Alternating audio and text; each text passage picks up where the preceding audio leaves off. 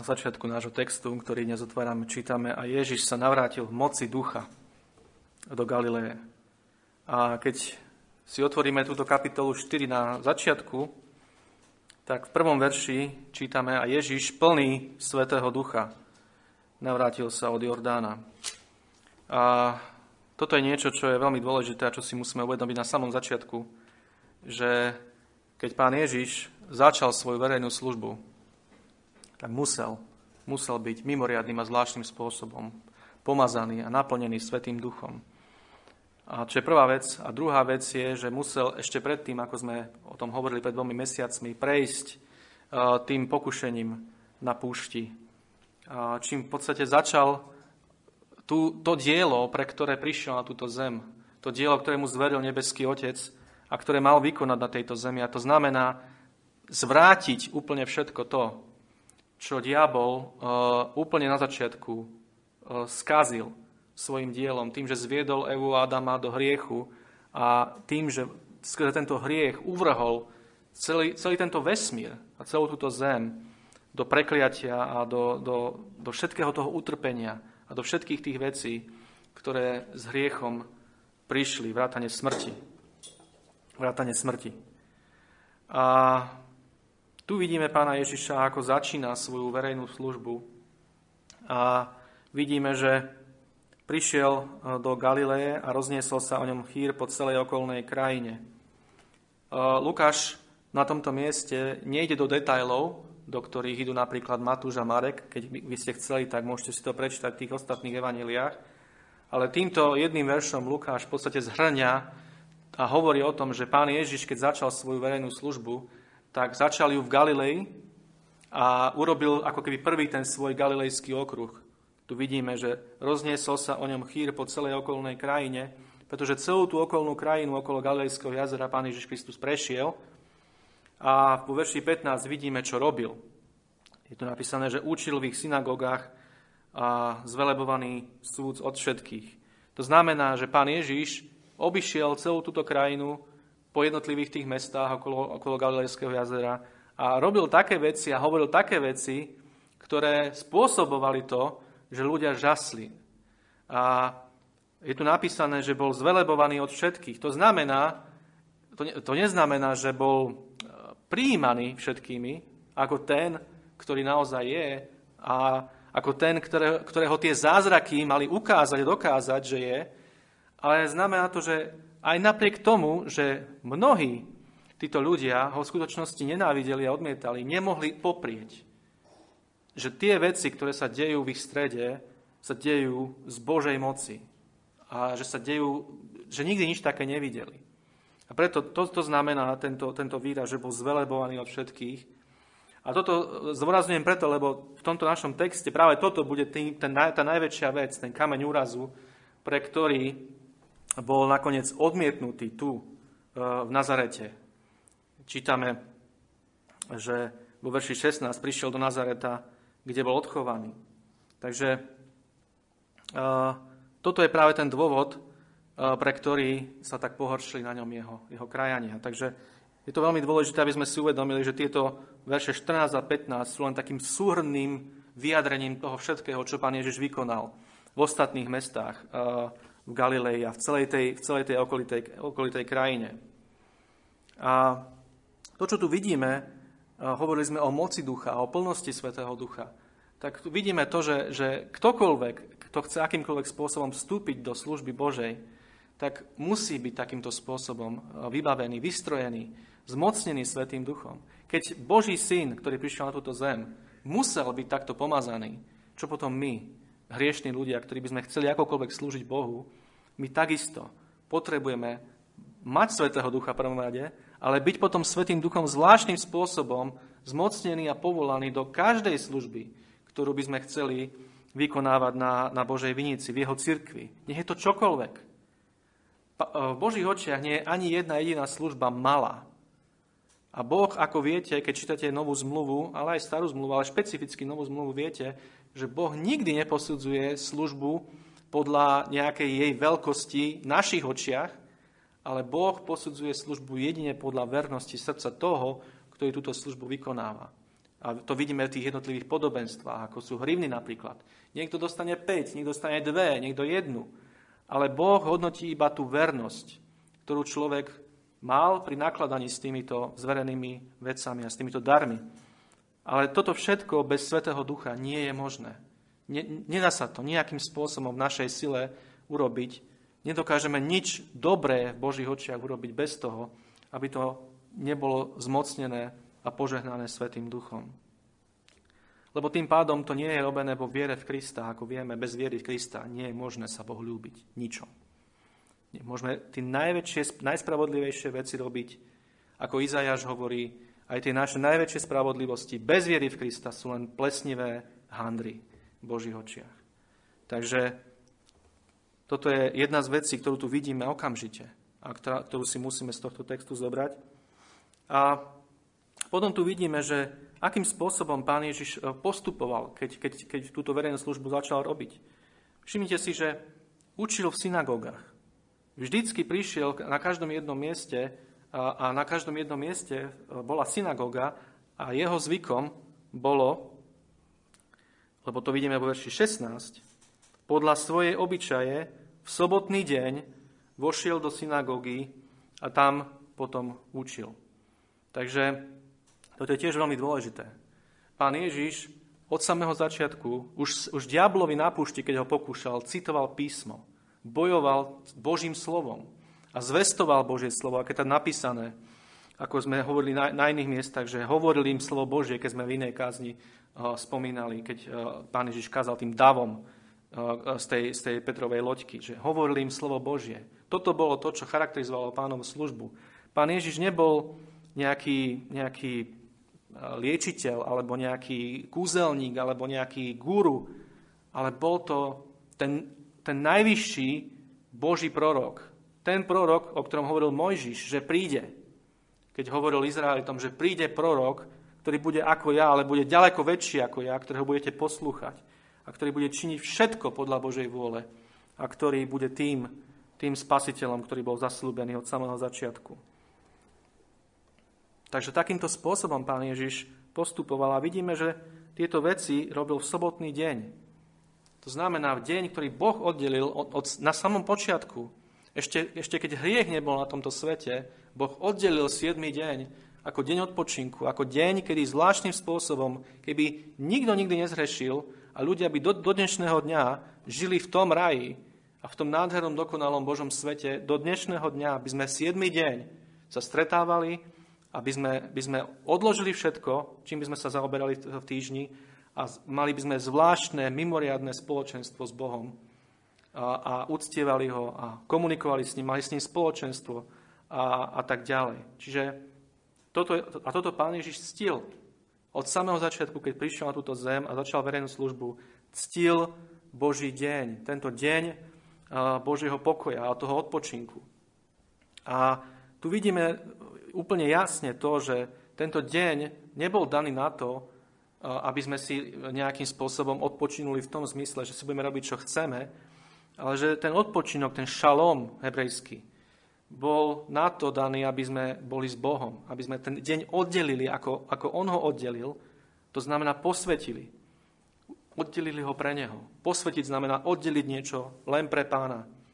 A takýmto spôsobom tento deň aj my trávili ako, ako Božie deti. S ním v spoločenstve, v jeho slove, v premýšľaní nad jeho slovom. Aby sme takto ako vzali obrovský úžitok. To nie je na to, aby, aby nás to nejakým spôsobom dlávilo alebo, alebo drvilo, ale tento deň nám bol daný na to, aby, aby to bolo pre naše dobré. Aby sme mohli byť uh, ešte, ešte viac posvetení aj my sami. Takže toto nám ukazujú tieto, tieto úvodné verše. Ale potom vidíme, čo sa stalo v Nazarete. Už teraz sme v Nazarete, v synagóge v Nazarete. A tu sa udialo niečo, o čom vlastne je zvyšok e, tejto pasáže. A my sme si minulé leto, keď sme boli na našom výlete zborovom, e, keď sme hovorili o, o biblickom o modeli alebo, alebo učení o modlitbe, tak sme hovorili dosť podrobne o tom, ako, prebiehali tieto, to, ako prebiehalo toto uctievanie v židovských synagógach. Takže ja nepôjdem teraz do týchto detajlov tu, na tomto mieste, ale v princípe sme hovorili o tom, že keď prebehlo celé to uctievanie, celé to zhromaždenie, tak na konci bola možnosť, aby aj návštevníci tejto synagógy prišli prečítať Božie slovo dopredu a ak mali nejaké, nejaké slovo, pozbudenia alebo napomenutia, mohli osloviť zhromaždených v danej synagóge. Ako viete, napríklad aj Pavol a myslím aj s Barnabášom, keď boli v takejto synagóge, keď čítate skutky, tak tiež uh, sú vyzvaní na, na konci zhromaždenia, bratia, ak máte nejaké slovo, napomenutia alebo pozbudenia, poďte. A to je presne toto. To bol zvyk v židovských synagógach. Čiže nie, nejde sa tu niečo, čo by nejako sa vymykalo, alebo bolo nejako vynimočné. A vidíme tu, že pán Ježiš dostal do rúk zvytok s prorokom, knihou proroka Izajaša. Čiže môžeme povedať, že Božou prozretelnosťou, prozretelnosťou nebeského Otca sa mu da, dostala do rúk práve táto kniha, ale vidíme tu, že on otvoril túto knihu, našiel miesto, z ktorého potom čítal. A to, čo čítal, je napísané potom vo veršoch 18 e, a 19. A čítal, duch pánov je nado mnou a preto ma pomazal zvestovať chudobným evanílium, Poslal ma uzdravovať skrušených srdcom, vyhlásiť zajadcom prepustenie a slepým návrat zraku, zlomených poslať na slobodu a vyhlásiť rok pánov príjemný. Takže toto pán Ježíš zvolil ako text, ktorý prečítal. Takže môžeme tu vidieť takú uh, ako keby súbeh Božej prozrateľnosti a, a, a jeho, vlastnej, jeho vlastnej aktivity, jeho, vlastného, jeho vlastnej voľby. A toto rovnako môže byť takým povzbudením pre nás, alebo to tu môžeme vidieť, že aj my, keď takýmto spôsobom sa nachádzame, všetci na tomto svete, ktorý je riadený Božou prozrateľnosťou, rovnako máme využívať tieto príležitosti, ktoré dostávame od Boha do rúk, a máme v nich konať. Máme, máme tieto príležitosti využívať a slúžiť Bohu v nich.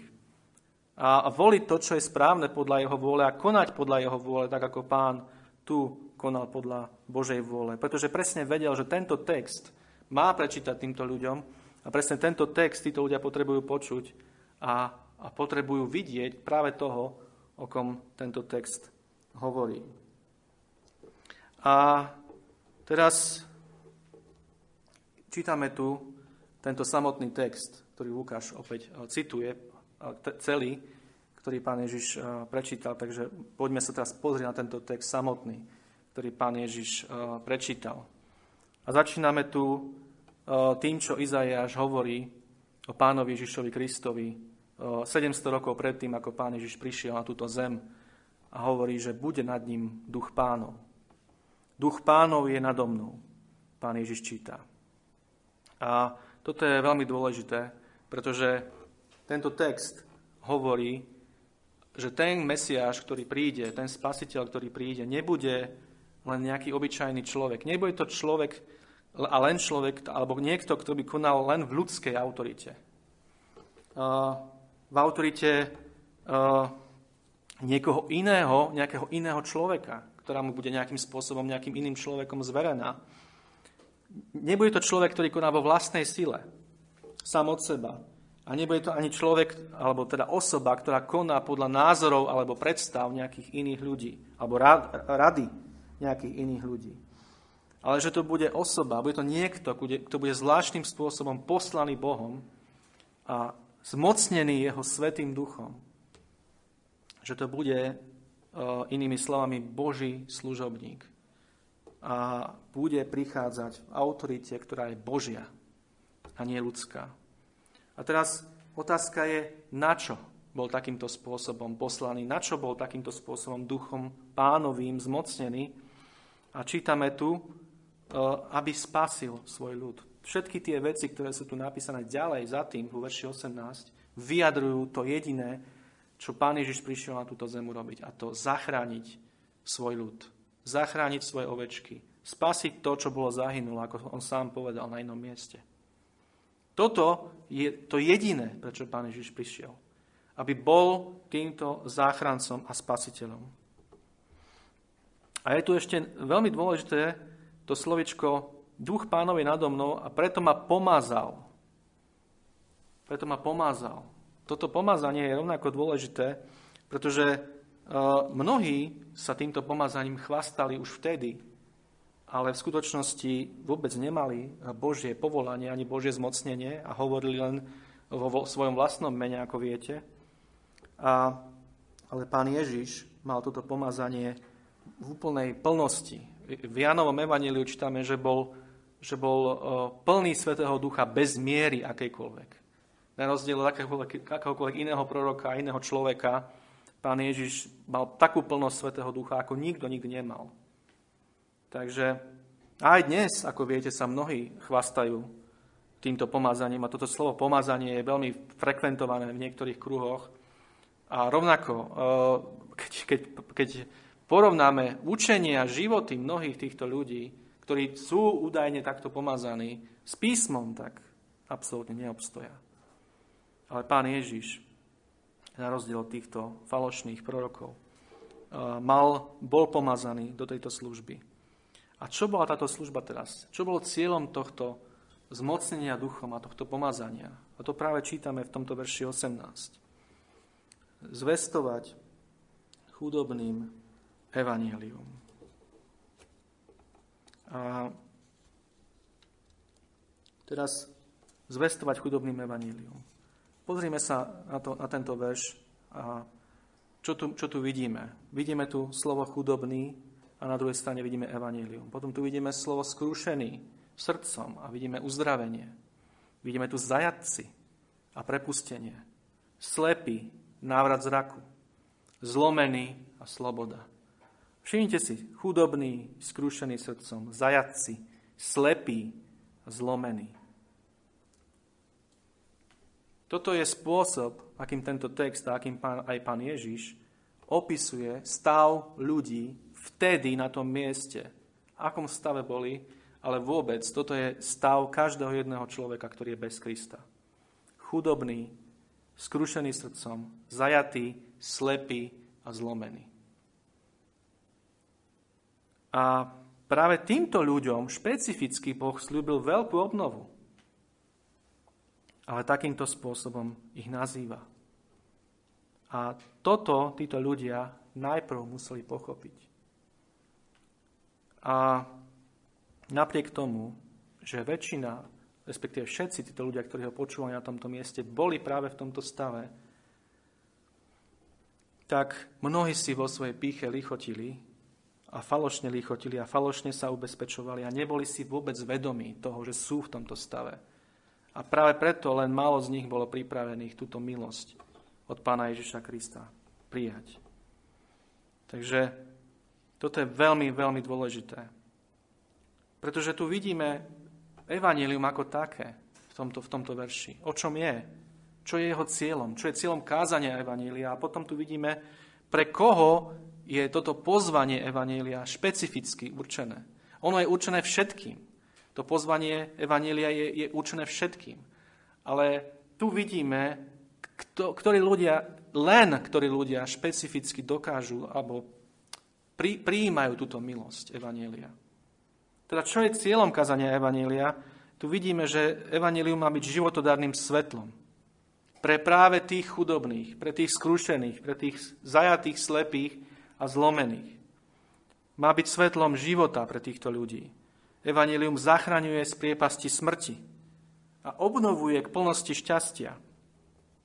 Ale kto je práve pozvaný Kristom k tejto účasti na tejto milosti? Pokorený, ponížený, hlboko usvedčení a hladní ľudia. Ľudia, ktorí sú nafúknutí pýchou a ktorí, si, ktorí sú si takí, sú sebavedomí a ktorí jednoducho nevidia tento, tento svoj biedný stav, tak nedokážu v tomto stave, ľudia, ktorí nestonajú pod tým bremenom hriechov a nevidia ich, sú úplne hluchí k tejto zvesti. A preto ňou pohrdnú a odmietnú. Ale keď sa človek dostane do tohto stavu, ako v blahoslavenstvách, blahoslavený chudobný duchom, to neznamená blahoslavený mentálne retardovaný, to znamená blahoslavený tí, ktorí sú ktorí cítia túto chudobu vnútornú, duchovnú chudobu. Ľudia, ktorí jednoducho vedia, že nemajú Bohu nič da- ponúknuť. Že neexistuje nič, čo by mali sami v sebe, čo by Bohu, Bohu mohli, mohli doniesť. A pane, pozri, toto ti dávam ako výmenné za svoju dušu. Nič také neexistuje. A títo ľudia sú z toho vedomí, preto sú chudobní. A potom ďalej tam Pán Ježiš hovorí v tých blahoslavenstvách. A to môžeme vidieť aj tu, skrušení srdcom, ktorí sú zajatí, ktorí sú slepí, ktorí sú zlomení. Blahoslavení takí. Pretože práve k tým prichádza evanílium. Práve k tým prichádza uzdravenie, prepustenie, návrat z raku a sloboda. A toto Pán Ježiš prišiel urobiť. Toto bola jeho služba na tejto zemi. Jediná. Preto to sa ponížil a stal sa človekom. Preto to prijal ľudské telo preto to prišiel. Opustil tú slávu nebesku a stal sa jedným z nás. Prijal ľudskú prirodzenosť, aby toto vykonal. A potom tu vo verši 19 čítame, že, má, že Pán Ježiš prišiel vyhlásiť rok pánov príjemný. A toto je, toto je odkaz na, na Levitikus kapitolu 25, na tretiu knihu Možišovu, kde sa hovorí o tzv. jubilejnom roku, ktorý, nechcem ísť do detajlov, lebo, lebo by sme to veľmi dlho hovorili, ale v podstate išlo o to, že Izraeliti mali, mali Bohom daný príkaz skrze Mojžiša, aby každý 7 rok nič nesiali, nejako sa nestarali o nič a nechali zemi odpočinok. Nechali zem odpočívať. To bola tzv. sobota zeme alebo sabat zeme. A jednoducho Boh im povedal, že nebojte sa, e, v ten šiestý rok vás tak požehnám, že budete mať e, úrody na tri roky. Takže 7. rok Židia jednoducho nič, nechali zem tak, nechali zem ležať, nech si oddychne. A potom im povedal, že narážate si 7 týchto sobotorokov, čiže 7x7, a na ten 50. rok, 7x7 je 49, a ten 50. rok bol rok tzv. taký jubilejný rok, alebo rok uh, prepustenia, môžeme, môžeme povedať. Lebo v tento rok povedal pán, v tento rok, keď tento rok príde, prepustite všetkých svojich otrokov, ktorí sú z vašich bratov z Izraela, dajte im to čo, to, čo, to, čo oni stratili svojimi zlými hriešnými rozhodnutiami, všetko im dajte naspäť, dajte im ešte aj do základu niečo, aby mohli, aby mohli pokračovať vo svojom živote ďalej a všetkých prepustíte. A trúbte na trúby a vyhláste, tej sa trúbilo na trúby. Bol to radostný rok, inými slovami. Rok, kedy všetky tieto uh, ako keby omily a hriechy, ktoré viedli ľudí do, do toho, že sa museli predať uh, do otroctva. Izraeliti, Izraelitom, ako sluhovia, tak v tomto roku toto všetko, všetko toto sa rušilo. V tom 50. roku. Inými slovami, došlo k úplnému vyriešeniu všetkých týchto vecí k prepusteniu všetkých týchto ľudí a k veľkej celonárodnej radosti a plesaniu. A práve toto, toto celé bolo takým tieňom alebo tým typom prorockým toho, čo malo prísť s Kristom. Pretože Kristus mal prísť a vyhlásiť rok pánov príjemný. Taký rok prepustenia, ktorý nebude mať koniec už.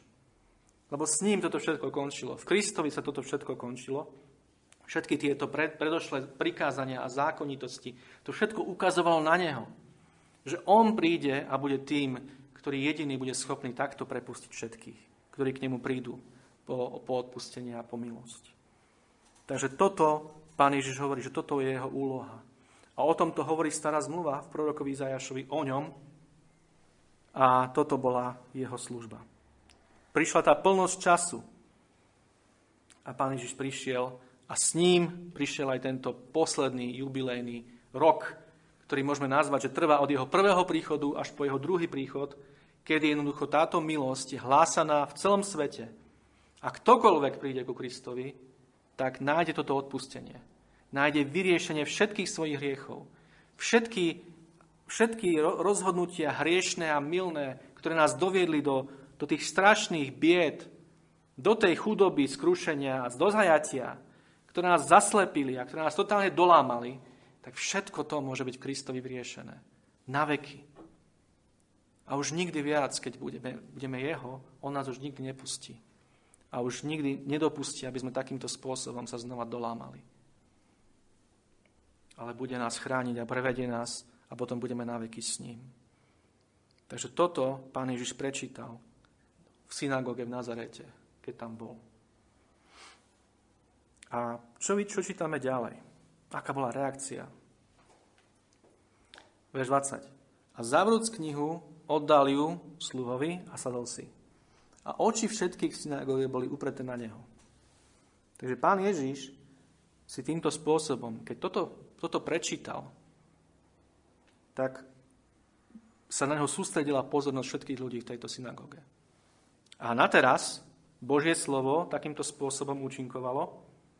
A na teraz títo ľudia mali Kristovú pozornosť, teda mal, Kristus mal ich pozornosť a možno, že to bola len zvedavosť, ale inými slovami boli ticho. A nejako sa na tomto mieste neprotivili, ale pozreli na neho všetci a čakali, čo bude. A teraz po verši 21 čítame, že pán Ježiš povedal, dnes sa naplnilo toto písmo vo vašich ušiach. Toto bola reakcia pána Ježiša na to, čo prečítal a toto týmto ľuďom povedal. Inými slovami, toto, čo som teraz čítal, ja stojím pred vami. Ja som ten, o ktorom tento text hovorí. Niektorí komentátori aj dnes tak trošku s takým s takou nadsádzkou hovoria, že toto bola najkrátšia kázeň v histórii ľudstva, ale v skutočnosti opäť ide len o ďalší z, tých, z takých tých Lukášových súhrných vyjadrení, ktoré Lukáš používa na to, aby, aby vyjadril jednou vetou to, čo pán Ježiš v skutočnosti urobil. To neznamená, že pán Ježiš naozaj tam sadol a povedal im túto jednu vetu. Ale pán Ježiš si sadol a povedal im a vysvetlil im, jasne im vysvetlil, poukázaním na fakty, že on je ten, že teraz naozaj prišla tá plnosť času a on je ten, o ktorom tento text hovorí. Že ten text sa vzťahuje na neho a vysvetlil im to úplne jasne, postupne, podrobne. A toto jednoducho pán Ježiš robil v každej jednej synagóge. Učil. Teda jasne vysvetloval a vykladal Božie slovo a aplikoval ho na prítomné okolnosti. A samozrejme, toto je niečo, čo je vzorom pre, pre akékoľvek ďalšie kázanie, ktoré sa chce nejakým spôsobom nazývať verné. Musí to byť jedine vysvetľovanie, vykladanie Božieho slova a jeho aplikácie na dané okolnosti. Toto Pán Ježiš Kristus robil na tomto mieste aj vo všetkých ostatných synagogách. A celá nová zmluva a špecificky teda Evanielia o tom hovoria a dokazujú to. Že toto presne Pán Ježiš robil. A preto tu hovorí pán Ježiš, že toto písmo sa naplnilo vo vašich ušiach. Nie len v očiach. Oči sa na ňo upreli, ale potom týchto ľudia potrebovali niečo počuť. Pretože ako Pavol hovorí, viera prichádza skrze počutie Božieho slova. A pán Ježiš to vedel. Napriek tomu, že tu stojí Boží syn, ktorý mohol urobiť čokoľvek, tak jednoducho vola nebeského Otca bola, aby skrze kázanie Evanília, a skrze Božie slovo ľudia prichádzali k viere. Skrze počutie Božej zvesti. Takže toto Pán Ježiš robí. Takto im to všetko vysvetlil, takto jasne im to ukázal. A e, potom takýmto spôsobom aplikoval celý tento text na nich a na seba. Jednoducho, vy tu teraz sedíte, vy toto počúvate a ja som ten, o ktorom tento text hovorí. Preto to, preto to, preto to a preto to takýmto spôsobom. Určite ich zobral do starozmluvných písem a ukázal im. Takže toto bola, to, toto pán Ježiš robil potom, ako ten text prečítal. A teraz uh, vidíme tu vo verši 22. A všetci mu prisviečali a divili sa ľúbezným slovám, vychádzajúcim z jeho úst. A hovorili, či nie je toto syn Jozefov? A tento verš 22 nám ukazuje uh, dve veci v podstate. Ukazuje nám to, že to, čo vychádzalo z Kristových úst, bola skutočne Božia milosť. Boli to slova Božej milosti. A potom tu ale vidíme druhú vec, ktorá je obrovskou nevďačnosťou ľudí. Vidíme tu opis obrovskej nevďačnosti ľudí. Takže tieto dve veci teraz v tomto, v tomto verši, poďme sa na ne pozrieť. Čítame tu o ľúbezných slovách. A toto, to, ten, tento výraz, to je Lukáš tu používa hebrejský idiom, alebo hebraizmus sa to volá. A doslova tento výraz znamená e, rozprávy milosti. Tie ľúbezné slova, ako to preložil brat Roháček, to znamená, ich doslovný význam je rozprávy milosti. Inými slovami, sú to slova, ktoré sa vyznačujú mocou a milosťou Svetého Ducha. Sú to tak, tak mocné slova, ktoré, z ktorých ide Božia milosť špecifickým a zvláštnym spôsobom. Toto pán Ježiš rozprával, takto rozprával, takto hovoril. Preto všetci žasli aj, in, aj na iných miestach. Dokonca sluhovia, ktorí boli poslaní ho zajať, sa vrátili k farizeom a povedali, nikto takto nehovoril nikdy. A nedokázali na neho položiť ruky. Jednoducho tak boli uchvátení tý, tými ľúbeznými slovami, tými slovami milosti, ktoré vychádzali z Kristových úst. Pretože v skutočnosti to boli Božie slova, nie len slova obyčajného človeka. A tí ľudia to cítili. A toto, toto boli pohnutí uznať a obdivovať dokonca aj obyvateľa Nazareta na tomto mieste. Ale napriek tomu, že toto boli pohnutí a nutení uznať a takýmto spôsobom Boha hovoriaceho v Kristovi obdivovať, tak odmietli dať učeniu o Kristovi takú česť, aká mu náleží. Lebo musíme tomu rozumieť teraz, na tomto mieste. Títo, to, to, čo títo ľudia počuli, bola kristologická tzv. pasáž a kázeň. Teda pasáž a kázeň o tom, kto je Kristus a čo prišiel vykonať. Takže počuli učenie o Kristovi od samotného Krista, ktorý toto učenie potom vzťahol na seba. A oni, zatiaľ, čo prijali to prvé, teda, že áno, to, čo, to, tie slova sú ľúbezné, sú to slova Božie, odmietli priznať to druhé. Odmietli priznať to, že ten, ktorý hovorí im tieto slova, ktorý ich učí toto, je, je ten muž, je to ten, tá osoba, je to ten Mesiáš, je to Kristus toto odmietli a preto povedali, či nie je toto syn Jozefov? Toto bola ich odpoveď, toto bola ich neďačná reakcia na tieto ľúbezné slova, ktoré uh, im Kristus hovoril. Hovorím to preto, lebo tento text treba o, takýmto spôsobom rozbaliť, lebo keď ho čítame takto, ako je, ako je, tak nás môže trošku, môžeme to zle pochopiť. Títo ľudia neboli vôbec vďační títo ľudia ho vôbec nejakým nebrali. Oni, ako, oni brali to, čo čítal, oni brali ako keby to, čo mal pozornosť, keď čítal, keď vykladal, ale keď ako náhle im povedal, že toto je o mne, neexistuje. Si Jozefov, toto je syn Jozefov, veď ho poznáme. A tak práve tú aplikáciu, ktorú pán Ježiš použil toho textu, používa ako námietku, ako vyčitku. A miesto toho, aby to použili ako ďalšiu príležitosť oslavovať Boha a tešiť sa, radovať sa z toho, že prišiel do ich stredu práve ten Mesiáš, tak títo ľudia bezbožne z tejto aplikácie robia ako keby základ pre svoje vlastné pohoršenie. A aby mali nejakú hodnovernú výhovorku. Nie len preto, aby odmietli tohto syna Jozefa, ale aby odmietli dokonca aj to, čo ich tento syn Jozefa učí. A toto vidíme aj dnes. Žiaľ. A na tomto to možno lepšie pochopíme. Pretože aj dnes mnohí ľudia počúvajú kázané Božie slovo. A pri tom počúvaní mnohí ľudia aj dnes uznajú, áno, to, čo čítaš a to, čo mi hovoríš, je, je veľmi silné. A je to, jednoducho, má to na mňa vplyv. Cítim, ako keby to bolo Božie slovo.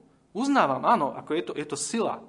Ale aj dnes mnohí z týchto ľudí sa jednoducho chytia nejakých vymyslených výhovoriek a všelijaké, hľadajú všelijaké špekulácie a ďalšie otázky a všelijaké, a všelijaké vykrúcačky, len aby to, čo naozaj na nich malo reálny dopad, neprijali. A takýmto spôsobom konali aj títo Nazareťania. Oni, oni nemohli nejakým spôsobom ako keby poprieť to, čo Kristus čítal. A to, ako im to vysvetlilo, že to bolo mocné. ale pre nich bol, bol absolútny kameň úrazu to, jednoducho označiť jeho za toho človeka, za tú osobu, za toho Mesiaša. Neexistuje, toto je syn Jozefov. A toto robia dnes mnohí ľudia. Žiaľ. Hľadajú takéto výhovorky, aby, len, aby nemuseli prijať Pána Ježiša Krista a pokloniť sa pred ním a odovzdať mu svoj život. A robia z neho vždy niečo menšie a vždy niekoho menšieho. A jeho slovo potom nejakým spôsobom proste, proste potlačia, ako Pavol píše v liste rímským, tú pravdu, ktorá im kričí do uší, potlačia svojou neprávosťou, pretože viacej milujú svoje hriechy ako, ako toho, ktorý ich prišiel z týchto hriechov zachrániť. Napriek tomu, že nemôžu poprieť, veď keď aj dnes mnohí ateisti hľadia na nebesia, a obzvlášť dnes, keď tak veľa už vieme o tom, o tom jemnom vyladení celého vesmíru a všetkých tých zákonitostiach a vôbec a mikrosvet, bunka, ako funguje a všetky tie veci úžasné, ako to, ako to všetko dokopy zapadá a funguje v tej úplnej úžasnej harmónii, tak nemôžu poprieť. Richard Dawkins povie, no áno, ono to vyzerá, ako, je to, ako, ako naprogramované, ono to vyzerá ako, celé, ako, ako nadizajnované. A to len tak vyzerá. To je, to je výhovorka, ktorú on povie. Jednoducho, to tak len vyzerá. Ono tak v skutočnosti nie je. A čo takému človeku môžete povedať? Hľadí na to povie, že to také je, ale nie. To tak len vyzerá. To v skutočnosti také naozaj. To, nie, to neznamená, že to niekto, nejaká veľká bytosť nadprirodzená takýmto spôsobom stvorila. Neexistuje. Nie. To tak byť nemôže. A tak prichádza pánova reakcia na túto ich neďačnosť. Vo veršoch 23, 24, 25, 26, 27. Áno, od verša 23 až po verš 27 čítame pánovú reakciu na to, tak si ju prečítajme ešte raz. A pán im povedal, istotne mi poviete toto podobenstvo. Lekáru, uzdrav sám seba. To, o čom sme počuli, že sa dialo v Kafarnaume, učni aj tu, vo svojej odčine. A povedal, amen vám hovorím, že niektorý prorok nie je vzácný vo svojej odčine. Ale pravdu vám hovorím, že za dní Eliášových bolo mnoho vdôv v Izraelovi, keď bolo zavreté nebo 3 roky a 6 mesiacov, keď bol prišiel veľký hlad na celú zem, a keď niektoré z nich nebol poslaný Eliáš iba do Sidonskej Sarepty k žene vdove. A mnoho malomocných bolo v Izraelovi za proroka Elizea a nikto z nich nebol očistený, iba Náman sírsky. Čo tu pán Ježiš robí? A toto je tiež pasáž, ktorá býva tak rôzne pochopená a ja sám sa priznám, že som jej nie celkom dobre rozumel keď som, ju, keď som ju čítal. Pán Ježiš Kristus tu poprvé ukazuje opäť to, že je hospodin, pretože iba hospodin e, skúma skryté veci človeka, skryté veci srdca a to, čo títo ľudia si mysleli, Pán Ježiš Kristus im tu verejne hovorí. Vy si toto teraz myslíte, čo, čo vám teraz ja hovorím. Takže Pán Ježiš, to, je prvá vec, čo, čo ich má opäť zastaviť. Ako to vie? My, si, sme si toto všetci len mysleli, ale on nám to tu hovorí na rovinu, na hlas. A hovorím, to, čo sa, to, čo sa dialo v ich, v ich, v ich mysliach týchto ľudí, bolo to, že všetci si spomenuli na, na také známe podobenstvo alebo prí, príslovie, lekár uzdrav sám seba. To, bola ich, to, bola tá, to bolo ako keby jadro tej, tej námietky a jadro toho ich pohoršenia. Kvôli tomuto Krista odmietali. A tá podstata toho, čo im vadilo a čo tak vrelo v ich srdciach, bola, že v podstate by sme to mohli zhrnúť takto nejako, že nie je divu, že si o jeho krajania nectia, keď si on nectí svoju vlastnú odčinu. Tak, ako si ctí iné miesta, kde vykonal tak veľké divy. Preto je len spravodlivé, keď ho jeho krajania, ktorí si nectí, tak ako iných, odmietajú. A toto je vlastne význam toho príslovia, že lekár, keď, keď začína uzdravovať, má začať od seba a od tých, ktorí sú najbližšie k nemu. Nie, že pôjde niekde ďaleko a začne tam liečiť a tak poctiť tých, ale má začať ctiť svoju odčinu. Má začať od seba, od svojich najbližších a tých má najprv uzdraviť, tých má najprv poctiť a tak ako by povýšiť, až potom tých, tých ďalších. A toto je vlastne e, podstata toho ich pohoršenia Oni boli veľmi nahnevaní, keď k ním chodili zvesti z iných galilejských miest o tom, aké divy tento muž koná v týchto mestách. A tieto mestá boli v ich, v ich očiach potom také povýšené, mali taký lesk. Všetci hovoria o Kafarnáme, všetci hovoria o inom a tomto meste, tam a tam, taký div. A u nás nič? On tu bol odchovaný, on tu vyrastal medzi nami a tu nič? Toto, bolo, toto bol význam toho podobenstva alebo toho príslovia. A toto mu vyčítali a preto toho odmietali. Ale pán Ježiš reaguje aj na túto ich námietku, ktorá nebola vyslovená, ale on ju sám vyslovil a hovorí im, Amen vám hovorím. A niektorý prorok nie je vzácný vo svojej očine. A týmto pán Ježiš robí to, že kladie vinu za to, že sa v ich meste neudeli žiadne zázraky, k ich nohám. Vina za to je vaša, hovorí pán Ježiš. Pre ich neveru sa nič také u nich neudeje. A ich nevera je aj dôvod, prečo to tak je. Jeho odpoveď by sme opäť mohli zhrnúť ako keby do nasledujúcich slov. Pán Ježiš im hovorí, ak chcete mať svoj diel zázrakov, prečo nedáte miesto Bohu? A slavu Bohu? A prečo pyšne odmietate služobníka jeho moci. Máte preto spravodlivú odplatu. Keď vás obídem a dám prednosť iným miestam, kde zázrakmi ukážem, že som Boží Mesiáš. Toto im Pán Ježiš hovorí. A Kalvín, to, to, tak prečítam celý ten citát, lebo je veľmi silný, čo tu hovorí Kalvín na tomto mieste. Kalvín hovorí, a bez pochyby to bola neznesiteľná nevďačnosť, takto opovrhovať synom Božím, ktorý bol odchovaný od detstva v ich meste. Spravodlivo preto od nich Boh odtiahol svoju ruku, aby viac nebol predmetom výsmechu týchto pohrdačov. Z tohto sa učíme, akú hodnotu kladie pán na svoje slovo. Keď trestom za jeho opovrhovanie je odňatie tých priazní, ktoré sú svedectvami jeho prítomnosti. Veľmi silné. Jednoducho, keď pohrdáme Božím slovom, ako títo nazareťania, Pán nám odníme všetky tie svedectvá, ktoré sú svedectvami Jeho prítomnosti. Práve obrátenia a iné veci, ktoré Pán dnes koná nadprirodzeným spôsobom medzi ľuďmi. Toto je jeden, jedna, jedna, jeden z Božích trestov.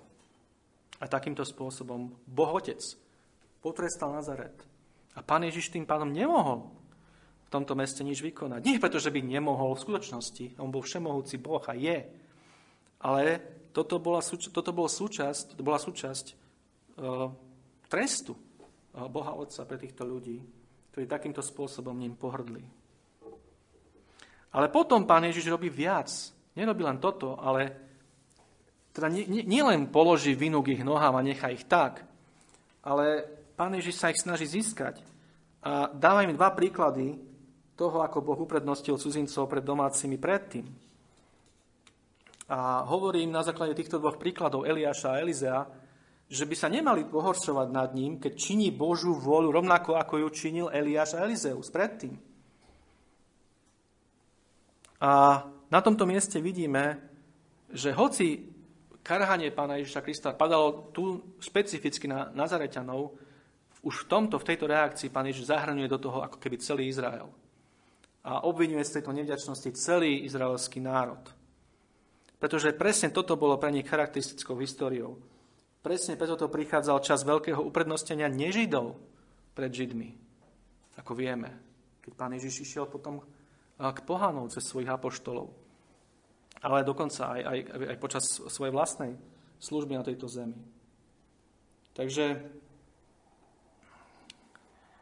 čo sú tie dva príklady? Prvý príklad bol prorok Eliáš, kedy na, na Eliášovo proroctvo sa zavrelo nebo, 3,5 roka nepršalo a jednoducho uh, Eliáš bol v Sidone, v pohanskom meste, kde bol u pohanskej vdovy. Ani jedna jediná vdova v Izraeli nebola takýmto spôsobom poctená, ako táto vdova, pohanka, u ktorej Eliáš našiel svoje útočisko.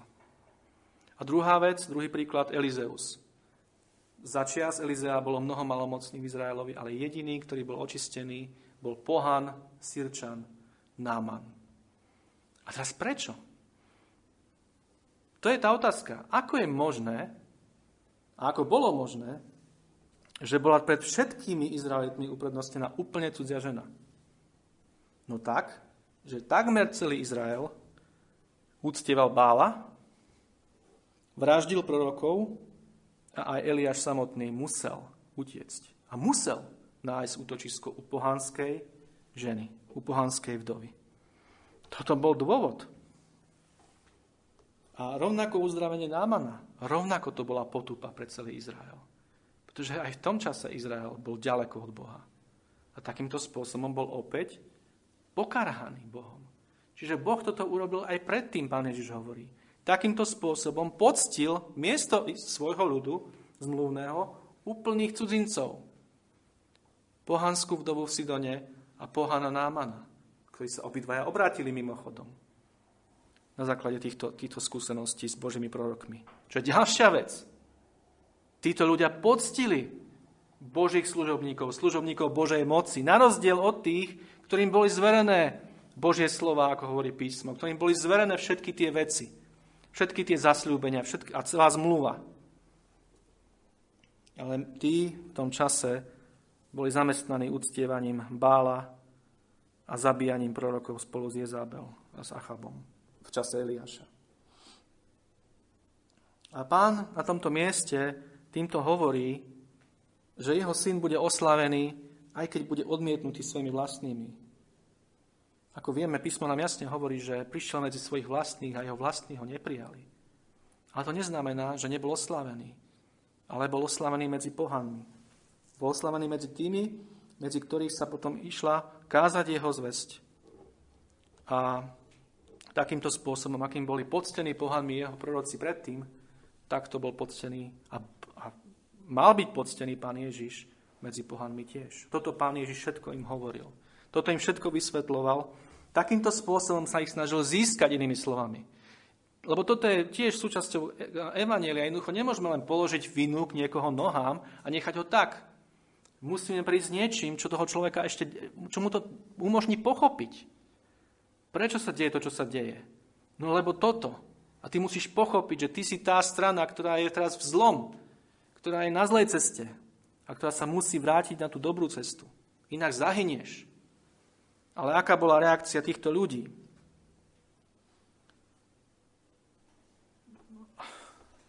Veľmi podobná reakcii tých, ktorí ukameňovali Štefana.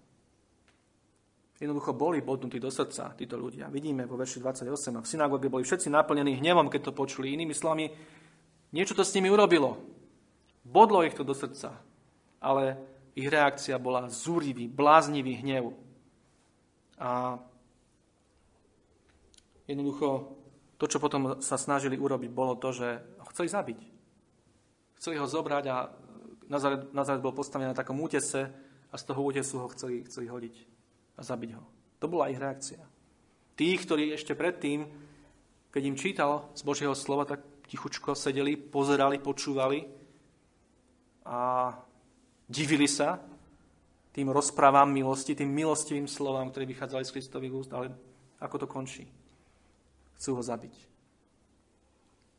Toto nám pripomína rovnakú skúsenosť pána Ježiša Krista, napríklad v Jánovi v 8. kapitole, kde rovnako je napísané a niektorí z tých, ktorí ho počuli, uverili v neho.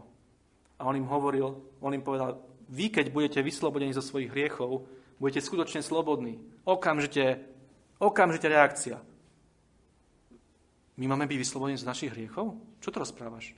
Veď my nie sme otroci hriechu. Oni jednoducho prijímali tie jeho ľúbezné slova, tú kázaň prijímali, páčila sa im, ale ako náhle položil Pán Ježiš prst na ich hriechy a na skutočnosť, že potrebujú byť vyslobodení zo svojich hriechov, čo to dovoluješ? A potom začali, potom začali hneď, potom začali, my nie sme, my nie sme sudoložstva, my nie sme cudoložňatá, čím chceli ako keby reagovať na to, že ho obviňovali z toho, že sa narodil zo smilstva a tak ďalej. A nakoniec to skončilo s tým, tým že ho chceli ukameňovať, že ho chceli zabiť. Tí ľudia, ktorí, ktorým sa tak páčili jeho slova a ktorí vyzerali, že v neho ako keby uverili.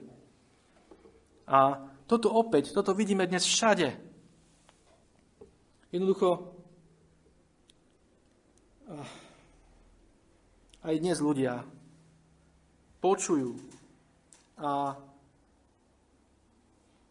je veľmi, to, čo chcem povedať, je, že je veľmi zaujímavé, že, že napriek tomu, že ľudia, ktorí počujú Božie slovo a odmietajú a povedia, tak aj tak sa nad tým hnevajú. Jednoducho, to je to, to je to svedectvo o tom, že Duch Svetý ich nejakým spôsobom sa ich dotkol. A to, čo počuli, jednoducho im vadí, keď im niekto povie, že sú vinní a že jednoducho Boh ich obíde a Božia milosť ich obíde, keď budú pokračovať po tejto ceste ďalej. A napriek tomu, že títo ľudia odmietajú toto slovo, odmietajú toho človeka, ktorý im to hovorí, ako celé ako blud, napriek tomu ich reakcia je zúrivý hnev. Veľmi často. A otázka je, prečo sa títo ľudia tak strašne hnevajú? Keď tomu celému neveria, keď to celé odmietajú. Ale toto bola presne ich reakcia. Pretože oni tušili, v hĺbke svojho srdca vedeli, že to, čo im je hovorené, je pravda ale ich reakcia bola miesto pokory a poníženia sa a pokánia, bola ich reakcia to, že chceli zabiť toho, ktorý im túto zväz prinášal toho jediného, ktorý ich mohol zachrániť z tohto strašného stavu. A potom, veľkou Božou iróniou by sme mohli povedať, sa stal jediný zázrak v ich strede, ktorý Boh urobil, a to bolo to, keď pán Ježiš prešiel pomedzi nich, ako keby sa, ako keby sa nič nedialo a odišiel od nich preč. Jednoducho, Boh nadprirodzeným spôsobom a zázrakom vytrhol Krista z pazurov smrti a takým spôsobom zaslepil týchto ľudí, podobne ako napríklad Sodomanov, ktorí hľadali dvere, aby mohli anielov, ktorí boli u Lota, e, sprzniť doslova, tak proste tak ich Boh hránil slepotou, že neboli schopní nájsť tie dvere a unavili sa tým hľadaním a potom odišli tak títo ľudia rovnako. Jednoducho držali ho, chceli ho zhodiť z toho útesu a zrazu jednoducho boli tak ranení Bohom slepotou, že Pán Ježiš mohol medzi nich pokojne prejsť a odísť. A tento zázrak nás učí to, čo povedal Spurgeon, že kým Boh chce, aby som bol na tejto zemi a aby som konal jeho dielo, tak som nesmrteľný. A to je pravda. Jednoducho, kým Boh chce a Boh chcel, aby Pán Ježiš Kristus bol ešte na tejto zemi, pretože ešte neprišiel jeho čas, nemohol nikto na neho položiť ruku. Nemohol sa mu nič stať. A keď ho, aj keď ho držali, jeho nepriateľa vo svojich vlastných rukách. A už sa, už, už sa ho chystali zhodiť z tej priepasti, alebo do tej priepasti teda, ne, nebolo to možné. Nepodarilo sa im to nakoniec.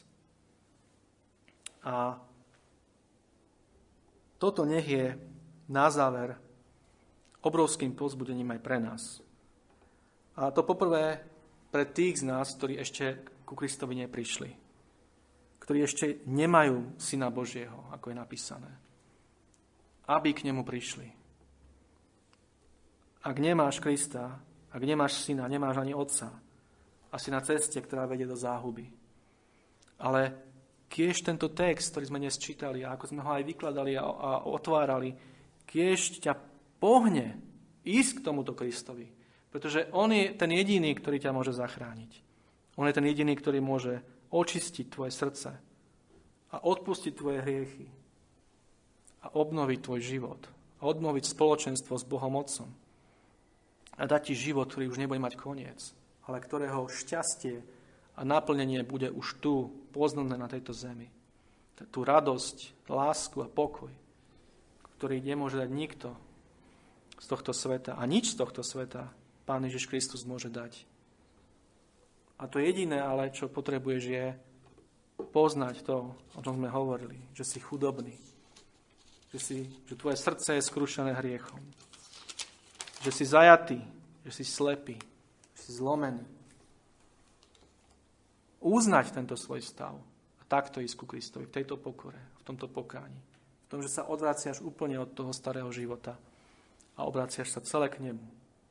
S prozbou o to, aby ťa on očistil, aby ťa on prijal pre to, čo vykonal na Golgote. A potom je to obrovským pozbudením pre všetkých kresťanov, pre všetky Božie deti, pre všetkých nás, ktorí sme z Božej milosti mohli toto poznať. aby sme vytrvalo nasledovali Krista ďalej a činili jeho vôľu. Pretože skutočne, skutočne to platí. Ak Boh bude chcieť, tak budeme na tejto zemi a nikto na nás nemôže položiť svoje ruky. Nič sa nás nemôže dotknúť. A v tejto viere, práve v tejto viere, uh, toto je to, čo sa Bohu ľúbi, ako písmo hovorí. A práve táto viera potom aj spôsobuje to, že Boh koná a ctí túto vieru veľkými vecami. Či už v živote samotnom toho človeka, ale, ale v jeho okolí, v jeho rodine, v jeho manželstve, v jeho zbore. Ale bez tejto viery jednoducho je Duch Svetý zarmucovaný, je Duch Svetý uhašaný. A Boh odťahuje toto požehnanie, odťahuje svoju ruku od takéhoto človeka. Aj keď je to jeho dieťa. Ale nie preto, aby ho zničil, ale aj preto, aby ho zarmutil a aby ho priviedol naspäť k pokániu a k tomu vedomiu toho, že nie mocou, nie silou, ale mojim duchom, hovorí hospodin. A toto nech je pozbudenie aj pre nás. Nehľadajme výhovorky. Ani tí, ktorí ešte nie sú obrátení, ani Božie deti, nehľadajme výhovorky, nešpekulujme, ako títo Nazareťania. Ako by sme mohli jednou nohou byť v kresťanstve a druhou nohou byť vo svete. A robiť si aj svoje veci, ale aj nejakým spôsobom uctievať Boha. Pán Ježiš povedal, že nemôžeme slúžiť dvom pánom. Jedného budeme milovať a, jed, a toho druhého budeme nenávidieť. Aj keď možno našimi ústami budeme vyznávať lásku k tomu jednému. V skutočnosti ho budeme nenávidieť a budeme milovať len toho druhého. Neexistuje niečo také, ako byť aj kresťan a byť aj sveták. Nič také nie je. Neexistuje telesný kresťan, inými slovami, ako mnohí vykladajú tú jednu jedinú pasáž od Pavla, že no viete, no však to je taký kresťan, ktorý vyznal vieru v Krista, no ale jednoducho je spasený, ale ešte proste to je také, no je taký telesný, nerozumie ničomu, žije ako pohán, žije ako sveták, jednoducho kráča ako kačka, kváka ako kačka, ale proste nie, nie je to kačka, je to, je to, je to, je to ovečka Kristova, hej? To neexistuje. To sú nezmysly. Jednoducho, to sú úplne nezmysly. Neexistuje niečo také. A mnohí ľudia sú v tomto zajati, že si myslia, že sú Božie ovečky, ale žijú ako kozly. Nebuďme takí. Verme v, toto, v Pána Ježiša Krista poďme za ním, nasledujme ho a na rozdiel týchto Nazareťanov budeme vidieť veľké veci ktoré Pán Ježiš bude konať v našom strede. Amen.